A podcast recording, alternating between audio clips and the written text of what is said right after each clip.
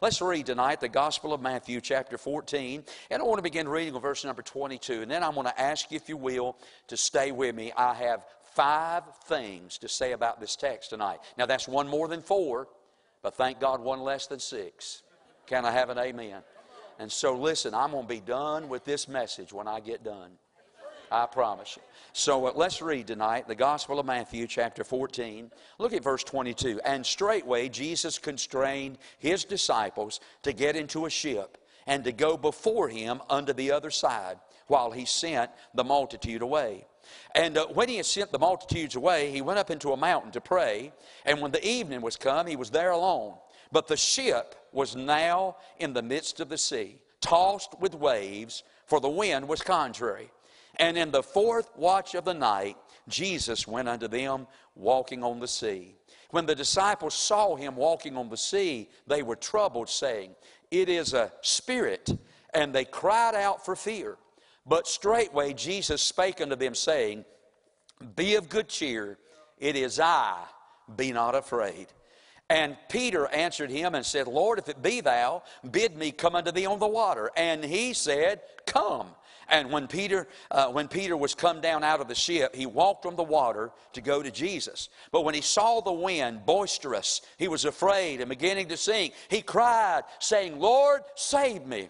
But when he, uh, verse uh, 31, and immediately Jesus stretched forth his hand and called him and said unto him, O thou of little faith, wherefore didst thou doubt?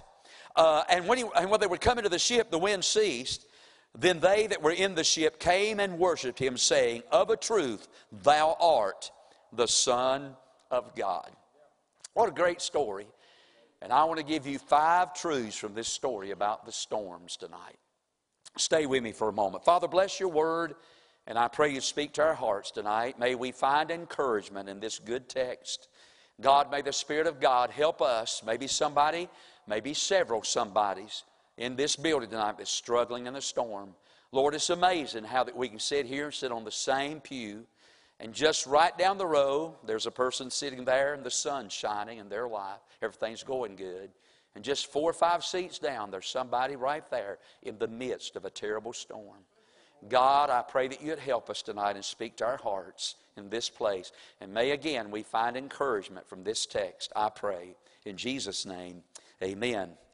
A couple of weeks ago, I was out in the state of Kentucky preaching a revival at the Unity Baptist Church. This church, Unity Baptist Church, is located right outside of the town of Mayfield, Kentucky. I was there back in November of 2021, and a couple of weeks after I left uh, the, the area, if I left to come back home, a terrible storm hit the area of Mayfield, Kentucky. During that storm, the uh, storm was so fierce, it spawned an F, EF3 tornado with the winds of a, more than 140 miles per hour. And that tornado went right downtown Mayfield, Kentucky. Now, as you might well imagine, with the winds of 140 miles an hour, there was a whole lot of damage and a whole lot of destruction to that little town.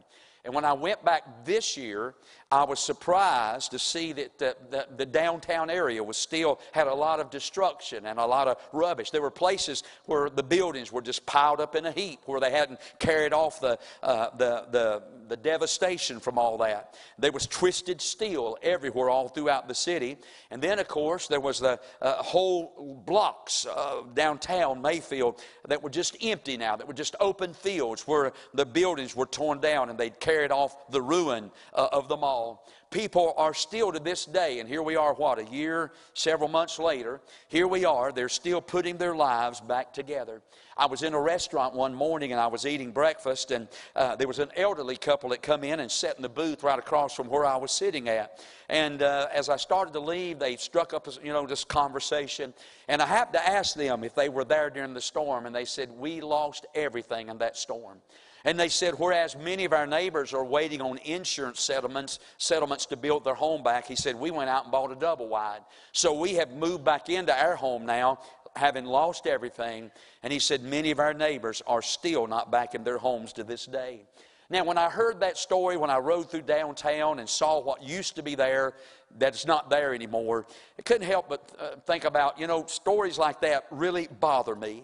You know, we in our own area, we're approaching that time of the year when we face the possibilities of very violent storms and tornadoes. You know, when I was a child, it seemed like storms didn't even bother me. About the only thing storms did to me when I was a child was frustrate me because we had to come in from playing outside when storms come up. And for some reason, I love my mom, and she's probably listening to this tonight, but never understood why we had to go to bed during the time of a storm. She'd make us go in and lay down on the bed. We had to be quiet when storms come up uh, when I was young. But the older that I have gotten, the more that stories like that bother me. You know, almost nightly on the news, you see where tornadoes have gone through entire towns and people's clothes are hanging in, uh, in the tree limbs of, of twisted off branches and, and homes have been destroyed. I don't know about you, but those things bother me now. The possibilities of that happening and what can happen really trouble me. I used to be of the mentality that things like that can never happen here, but that is no longer the case. There are three things about storms that really bother me. The first thing about storms is number one, they're unpredictable. You just never know when one of those those violent storms are going to come up. Now, of course, I know with Doppler radar and satellite imagery in our day, you know, we got, uh, you know, pretty smart meteorologists today that can kind of predict, you know, this could happen, whatever. But, you know, really in reality, even when they come, they're still very unpredictable. You never know. Oh, they can warn us, the possibilities are there, but really it's unpredictable where they're going to hit at and where they're going to spawn those very violent tornadoes. Storms are unpredictable predictable. Number two, the second thing about that bothers me about storms is storms are impartial. You know, the storms don't look out the good people and spare them and destroy the homes of the bad people. You know, I'm reminded of the words of Jesus when he said this He maketh it to rain on the just and the unjust. My dog has just walked up on the porch, and my ring telephone is telling me the dog is at the door. I'm sorry about that. I should have cut that down. I apologize for that. She'll be all right. Come here, girl. Hello, girl. I talk that old dog all the time. I'm sitting in there and that crazy thing go off. I say, come here, girl, look right here. She'll get up there and look right in that camera, look at me. But uh, anyway, what was we talking about now? Yes, sir, the Republicans and the Democrats. Storms are unpredictable and storms are impartial. They don't care who they hit. They might hit in a, a, in a neighborhood with million dollar homes. They might go through right downtown in the government housing projects. They're impartial. They know, they know not the rich, they know not the poor, they know not the righteous from the evil. Storms are impartial and also storms, number three, are inevitable. Storms happen in our lives. Now, while I'm thinking along the lines of a, of a physical storm, you know, we could also make application to those spiritual storms and those storms that we have to go through in this walk of life as well. Because storms to us in our own personal life, number one, they're unpredictable. You never know when you're going to have to face a storm. One call from the doctor with negative results from a recent MRI can put you in the storm of your life. They're unpredictable. One call from the highway patrol with the, I'm sorry to inform you of this, but your loved one has been killed killed in a wreck.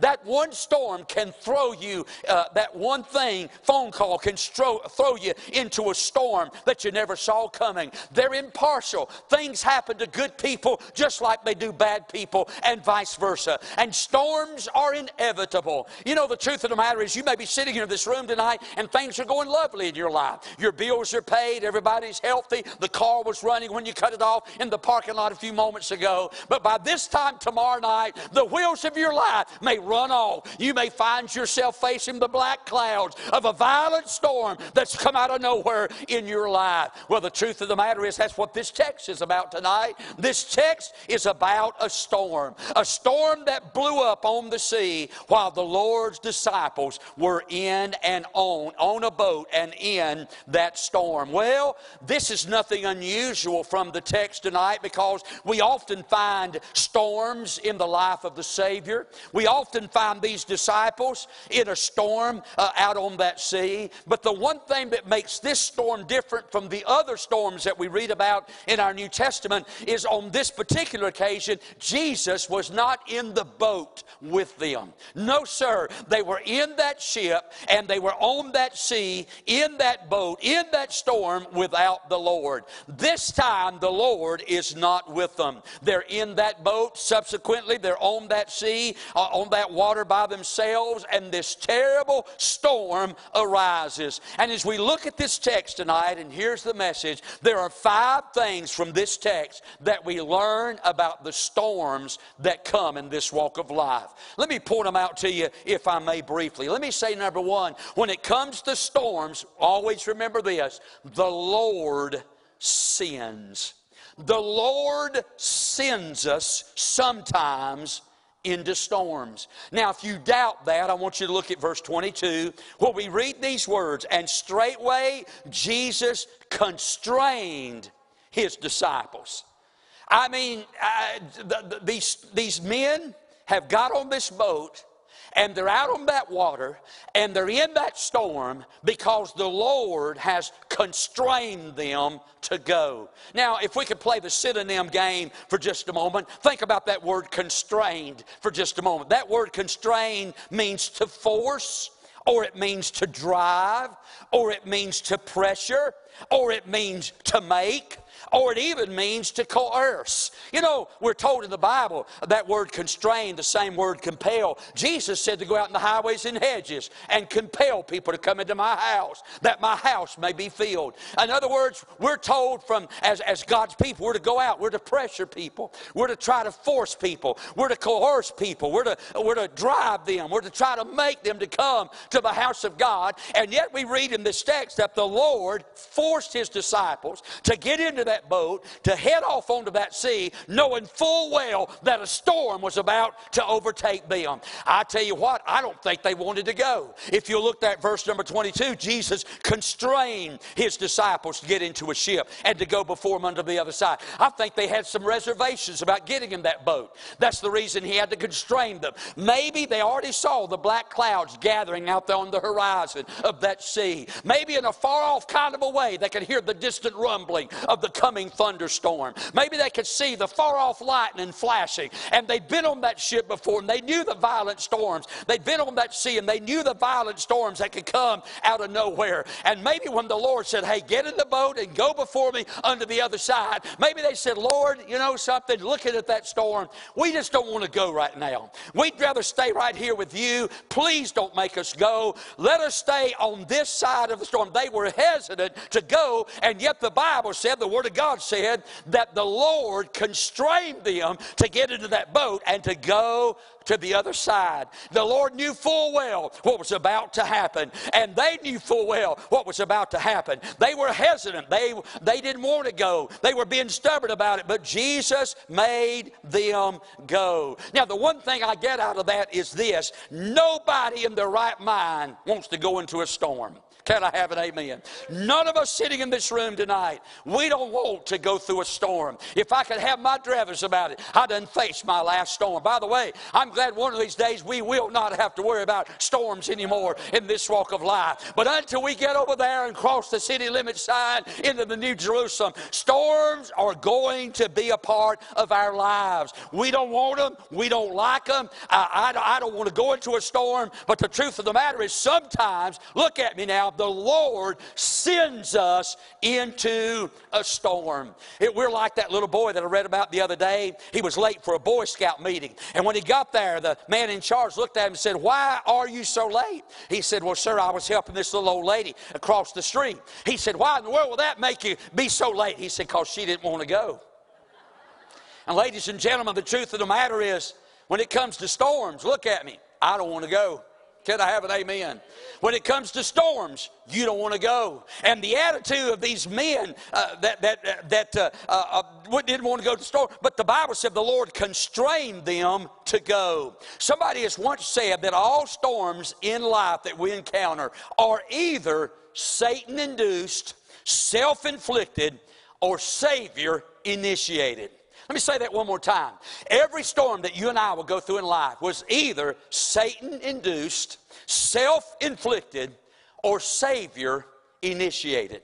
What I mean by Satan induced is sometimes Satan will try to blow a storm up in, our life to destroy our faith to cripple us, to cause us to quit. Many times, and many people do, in a time of a storm, say, if this is the way it's going to be, God's not been fair. God's not been good to me. I was looking for that diagnosis. I didn't think I'd have to go to the cemetery right now. I didn't think I'd lose my job. I didn't think my kids would d- destroy and break my heart. I didn't think they'd turn aside from their uprearing. I didn't, th- I didn't see this happening. And Satan may have brought that storm into our life to destroy our faith and to get us to quit on God. Sometimes storms are Satan induced. I'll tell you what, you say, Preacher, uh, what about this storm right here? Does Satan have control of the elements? Well, let me just answer that by saying this Jesus called him the God of this world, Jesus called him the prince of the power of the air. I'll tell you what I personally think. I don't think Jesus would have ever rebuked the storm that God sent, and yet when he rebuked the storm uh, in our text, you know what I'm saying? I'm saying Satan sent that storm that way. Jesus wouldn't rebuke his father, but when he rebuked the storm, in reality, he is rebuking Satan. So I believe with all my heart that Satan has some influence over the weather upon this earth. And all storms sometimes can be Satan induced, sometimes they can be self inflicted. Sometimes we make our own storms. Sometimes because of our rebellion and disobedience, just like Jonah. God said, Go there. Not on your life, Lord. I'm not going to Nineveh. No way. I'm headed to Tarshish. And we create our own storms because of our disobedience. Some of the choices that we make in life, we got nobody, we can't even blame the devil on some of the storms that we have to face in life. You know why? We made the dumb choice to go there. We made the stupid mistake of choosing the wrong thing and the bad decision, and it brought a storm and the black clouds and the wind and the rain and the thunder and the lightning into our life, and we got nobody to blame but ourselves. They were self inflicted. And then sometimes, their Savior initiated. Sometimes Jesus sends us into the storm. Now, you would say, Preacher, why would the Lord send us into the storm? Here's a, here's a reason because we can learn things in the storm about Him that we can't learn in the sunshine. Am I right? Sometimes Jesus comes along and says, You know something? You ain't been in the storm in a while. You know, all sunshine and no rain makes a desert, don't it? If all we had was all sunshine, and I like the sunshine, especially living where I live now, praise God. Man, do I like the sunshine. But can I tell you something? If it just, if it just, sun shone all the time, that ground would become hard as a cinder block. Everything would dry up. The well would go dry. The, the, the livestock would die. You couldn't get anything to grow. We got to have a storm once in a while to replenish the water, to cause things to grow. And every once in a while, as a child of God, as much as we don't like it, we are constrained. We are forced. We are led by the Savior into a storm to cause us to learn things about Him that we could never learn in the sunshine. The Lord sins. But here's a second thing about the storms in our text that we find. Not only does the Lord send, but can I say this? The Lord sees. The Lord sees. Now, we're not told specifically here in the Gospel of Matthew's account of this incident, but over in the Gospel of Mark, he said something about this same incident that we're dealing with in Matthew chapter number 14. And we're told this over in the Gospel of Mark. We're told this. Mark 6 48. It said, And he saw them. Now, wait a minute. They're in a storm. I mean, it's dark. The waves are crashing over the top of this boat. The lightning is flashing. The thunder is clapping. It's dark. Maybe it's foggy.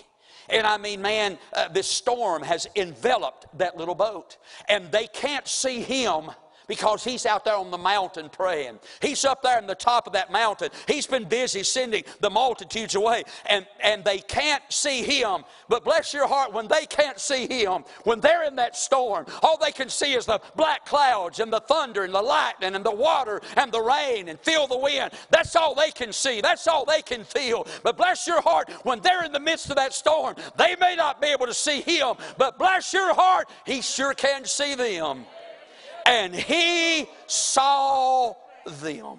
Can I just stop and say this? All of heaven's attention was focused on that little boat. Those disciples in the middle of that storm. Can I stop and say this? Rome didn't care anything about those disciples out there on that rough sea in that little boat. The Israelites, the, the uh, political leaders in the land of Israel didn't care anything about those that were on that boat. They cared nothing for those men or for those lives. But there was a Savior that had his eyes and his attention fixed on that little boat. They may not be able to see him, but bless your heart, he could see them. You know, there are many names that are given for God throughout the Bible. Now, of course, we talk about God and we talk about Jesus. But if you'll go back into the Old Testament, there's a lot of different names that are given uh, to Jesus in, uh, uh in the Old Testament. But one of the names that I really like is this one right here. It's found in the Gospel of, uh, of, the, of the book of Genesis, chapter 16, and verse number 13. And this is when Hagar, her boy Ishmael, we're going to talk about that some next week. And, uh, and uh, she took him and she threw him over under a bush to die because Abraham had sent them away. And the Word of God said, when she threw him over there, here's what she said. She said, Thou God seest me. Now, if you look that up, God seest me, look that up, that's the name El Roi. El Roi. And that simply means the Lord sees. Aren't you glad that when we head off into those storms, and maybe you're there tonight, and it don't look like you're ever going to get out, and all you can see is what's surrounding you, and all you can hear is what's going on about you. Ladies and gentlemen, aren't you glad that we got a God that we can say, Thou God seest me? God, you understand. And I like this. Watch this. Not only does He see them, but He's praying for them. Now, it may not help you. But that kind of helps me just a little bit to know that he has his attention, his eyes focused on that boat. They can't see him, but he sees them. And not only is he there, but if you look there in verse number 23, he not only sent them away and went up to the mountain, but the Bible said that while he is there, he is there praying for them. He sees them and he sends them. I'm reminded of this little boy one time I heard about he misbehaved and his mama sent him to bed early and she went to his room. She said, I'll tell you, because you've been like you've been today, you're going to get out here and pray before you go to bed. You're going to say your bedtime prayers before you go to bed. Well, he got down on his knees and he started praying. And he prayed for his daddy and his brother and his sister, his grandma and his grandpa, his dogs, his chickens, and his buddies at school. Finally, when he got through praying, he looked up at his mom and he said, I guess you, you didn't hear your name called, did you? Because I didn't pray for you. But aren't you glad we got one that is constantly praying for us? Hey, we may make God angry. We may got, make God upset. We may frustrate God. We may have failure in our life. But I'm glad that when I get in a storm, I've got a God that's not only sees me there, but thank God I got one up yonder in heaven that's praying for me. And by the way, you can't get any better than the Son talking to the Father when you get in a storm. Amen. The Lord sends and the Lord sees. You're not by yourself in that storm. You may not see him, but bless your heart, he's seeing you. You're not by yourself. He's up yonder praying. I like that verse where it says he is interceding for us. He is praying for us yonder at the right hand of God. The Son is talking to the Father tonight in the midst of your storm. He cares about you. He loves you. He's concerned about you. He, he loves you. And I'm just trying to say tonight, the Lord sins. He constrains us. But thank God, where He sins, He sees. He sees us in the storm. But not only does He send and not only does He see, but number three, the Lord speaks. In the midst of our storms, the Lord speaks. Look in our text, if you will. The Bible said in the fourth, verse number 24, the ship was now in the midst of the sea, tossed with waves. For the wind was contrary in the fourth watch of the night. And by the way, that's the darkest part of the night, the fourth watch. From the hours of three in the morning until six at night, the darkest part of the night, here comes Jesus walking on the waters. You know something? He's about to teach those boys something about himself that they couldn't learn in the sunshine. So he constrained him to get into the boat. He constrained him to go to the other side. And when it looked like all was lost, when they thought, man, they were going to go down, that, it was over, here come the Lord walking on the water. Here he comes when they need him the most. Now, if you look at verse 26, they thought he was a ghost. Look at verse 26. When the disciples saw him walking on the sea, they were troubled, saying, It is a spirit. I mean, here these disciples, they were afraid not only of the storm, they were afraid of the spirit. They thought he was a ghost. I heard about these two old boys one night. They was working at a job at a funeral home, and one night they were there late, and there was a dead body in the back room. And they started hearing all kind of noises and things happening back there. one of those boys looked over at that other boy and said, uh, "Do you believe in ghosts?" He said, "No, but I sure am afraid of them." and here come the Lord walking on the water. They thought it was a spirit. They were troubled by it. They thought it was a spirit. And then Jesus spoke up. If you'll look there in verse number 27, Jesus said, Be of good cheer. It is I. Be not afraid. You know, the one of the things that fascinates me about those hurricanes, I don't know if y'all are fascinated by stuff like that, but when they start saying one's blowing up and it's going here or it's going to go there, you know, they always talk about the eye of that storm. And you know, uh, that eye really determines the direction of that storm. That really, can I say it like this? The eye is in control of the storm. The eye guides that storm. I mean, they fly into the eye of that storm, the eye wall of that storm, to find out things about that storm that they couldn't know unless they got in that eye wall of that storm. And they tell us that that eye will determine the direction of the storm. Can I say it like this? I guess the eye is in control of the storm. Can I tell you this? Jesus is the eye of our storm. Yes, sir, He is in control of the storm. He determines where it's going to go, He determines how bad it's going to be. Can I just say it like this? He is the eye of the storm. And then they tell us this you know, there's what? A category one, two, three, four, and five.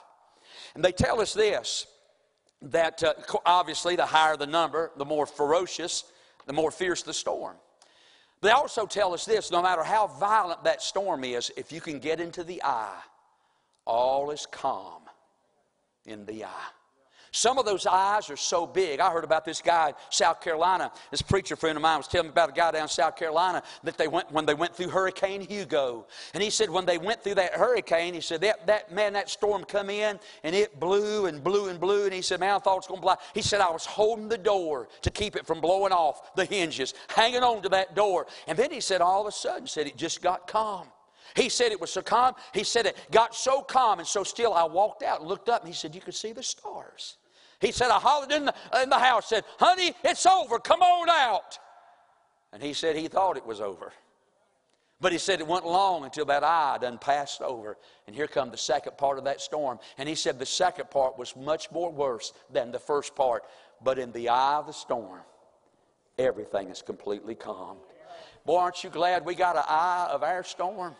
And no matter how bad, how severe things are, in fact, they tell us this no matter how violent those waves are, if you could just go down a few miles into that water, it's just as calm as it can be. I just said all that to say this I'm glad I got an eye in my storm. It is I, be not afraid. Hey, everything's calm. He's in control. He's guiding this thing, He's running the show. And thank God I got an eye in the middle of my storm the Lord sends, and the Lord sees, and the Lord speaks in the storm. But here's another thing in this text. Not only does he do that, but number four, the Lord saves in the storm. While the Bible said in verse number 27, when he come walking, he said, Hey, be of good cheer, it's I, be not afraid. And Peter answered him, look at verse 28, and said, Lord, if it be thou, bid me come unto thee on the water. And he said, Come. Now, in our text, here's old impetuous Peter. He says, Lord, if it's really you, let me come out there and walk around with you. The Lord said, Peter, come on. And Peter stepped out on that boat, stepped out of the boat, and looked at me. He didn't step on the water, he stepped on the promises of God. God said, Come. Peter became the only earthly human being that I know of who ever walked on the water. And then we know what happened. He took his eyes off the Lord. Can I tell you, during the time of a storm, don't get your eyes off the Lord. Keep your eyes on the Lord. Stay in church. Let me give you three great truths about what to do in a time of storm. Number one, stay in church. Number two, stay in church. And then number three, you guessed it, stay in church. When the storms come in your life, don't give up on God. Hey, hey, oh, Peter said, Lord, if it's you, bid me come unto thee. And, and, and Jesus said, Come on, Peter. And Peter stepped out of that boat, not on the water, but he stepped on the word. And he started walking on the water. And then he took his eyes off the Savior. And the Bible said there, if you look at verse 29, Peter's come out of the boat and walked on water. When he saw the winds boisterous, verse 30, he was afraid. Beginning to sink, he cried, saying, and here's a, here's a good prayer to pray in a storm Lord, Listen to this. Guys, write this outline down. I just, I just got this one this afternoon. Three of the shortest prayers prayed in the Bible. Three of them. Number one, Lord, search me. Psalms 139. Number two, Isaiah, Isaiah 6. Lord, send me. And here in our text, Peter said, Lord, save me. How's that for alliteration? I didn't even come up with that on my own. God had that put in His Bible. You don't think the Lord likes alliterated preaching? Lord, sir. Boy, we ought to pray that prayer, everyone. What a good, quick prayer to pray before you head off to work. Lord, search me. God, if there's anything in my life that's contrary to your word or your will, point it out, God. I'll confess it. I'll get it right. Lord, search me. And Lord, send me. Here am I, Lord. Hey, you cleaned me up. You pointed it out. I'm ready to go. Wherever you want me to go, Lord, send me. And bless your heart. I'll tell you a good prayer to pray when you get in the storm is, Lord, save me. You say, Preacher, wait a minute, I'm already saved. Well, I'll tell you, I don't know about you, but I get in the storm, I need to get saved all over again. I know I'm saved for time and eternity. I believe that. We believe that, don't we? I believe that. We believe that, don't we?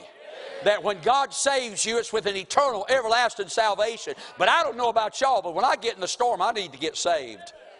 I need for the Lord. I'm not talking about being saved from my sins. I'm not talking about going back and receiving Jesus again. Once is enough. But I'll tell you, when I get in the storm, I need somebody to reach down. Hey, I'm seeking. It's over my head. I'm about to go down for the last time. Thank God there's one who can reach me and pull me up and save me. Lord, say, the Lord saves. He shows us two things that we need when we get in the time of the storm. You know what those two things we need when we get in the storm? From, from what Peter did right here. We, number one, we need a promise, and number two, we need a prayer. You're going to make it through your storm, get you a promise. You're going to make it through your storm, get you a prayer. Whatever it is, Lord save. I don't know about y'all, but I ask the Lord to save me all the time. Maybe not from my sins, but to save me from my storms. How about y'all? You ever get in trouble? Some of y'all are so spiritual you don't never get in trouble, and I get all that, and that's fine. I wish I was like you. But I'm not. I ain't made it yet. I'm a work in progress. I'm under construction. I got orange barrels sitting all around me, and you can't even see them up here tonight. God said, Keep away, under construction, slow down. This guy's crazy. He don't know what he's doing. And that's me. But I'm glad I got a Savior. And bless your heart when those storms get high and get over my head. I'm glad I got a Savior. All I got to do, hey, I don't have to pray some eloquent prayer. Hey, I don't have to dot my I's and cross my T's theologically. I don't even have to lift my voice. All I got to do is just say, Lord, save me. He knows what I mean. And just like Peter, he reaches down and pulls me out. I got me a promise and I got me a prayer. You know, I can see old Peter when he gets back in the boat, he's wringing wet. And all of them other disciples are in there probably making fun of him. He's a little broken, and embarrassed by the whole episode. But somebody once said this a defeat that leaves you humble is better than a victory that leaves you proud. Can I have an amen? He may have crawled back into that boat, humbled and embarrassed. He may have been humiliated by the whole episode. But a, a defeat that leaves you humble is better than a victory that leaves you full of pride. The Lord, the Lord saves.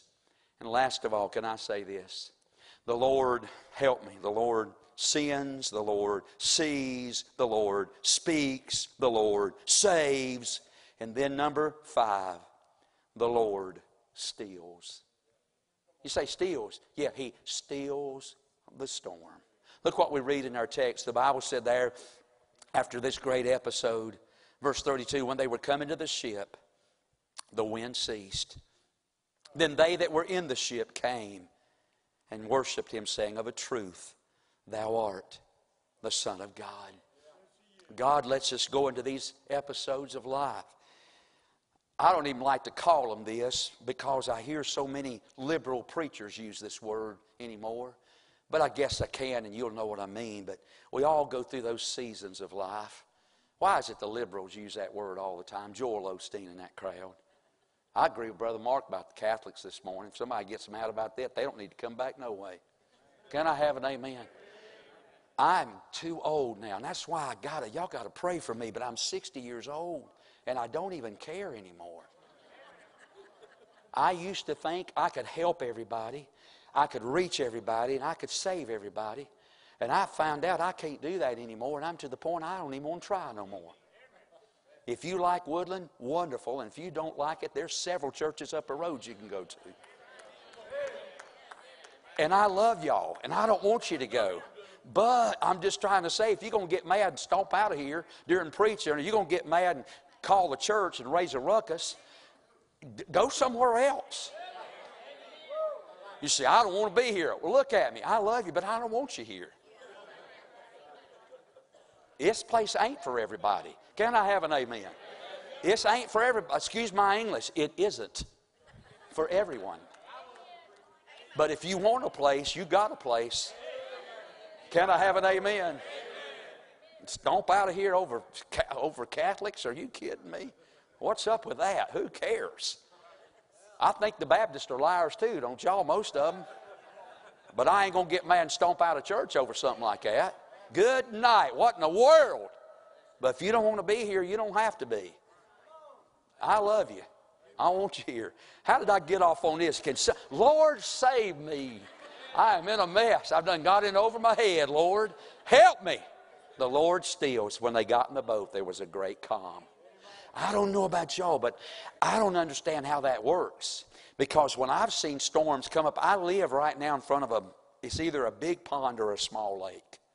And I've seen them storms, I, I, can't tell which, but I've seen them storms already come through here. And even after the wind quits blowing, that water's still sloshing everywhere. But when Jesus got on that boat, not only did the wind cease, but the waves laid down. You explainify that one, Bubba. That's amazing that our God can do something like that. He can still the storm. You know why? Because He's the eye of our storms. So, whatever you're going through tonight, God may have put you there. Satan may be trying to destroy your faith. You may have made some dumb decisions that brought that storm upon you, but I'm glad the Lord sees. I'm glad the Lord speaks. I'm glad the Lord saves. And I'm glad the Lord steals. Amen. Let's pray. Father, thank you for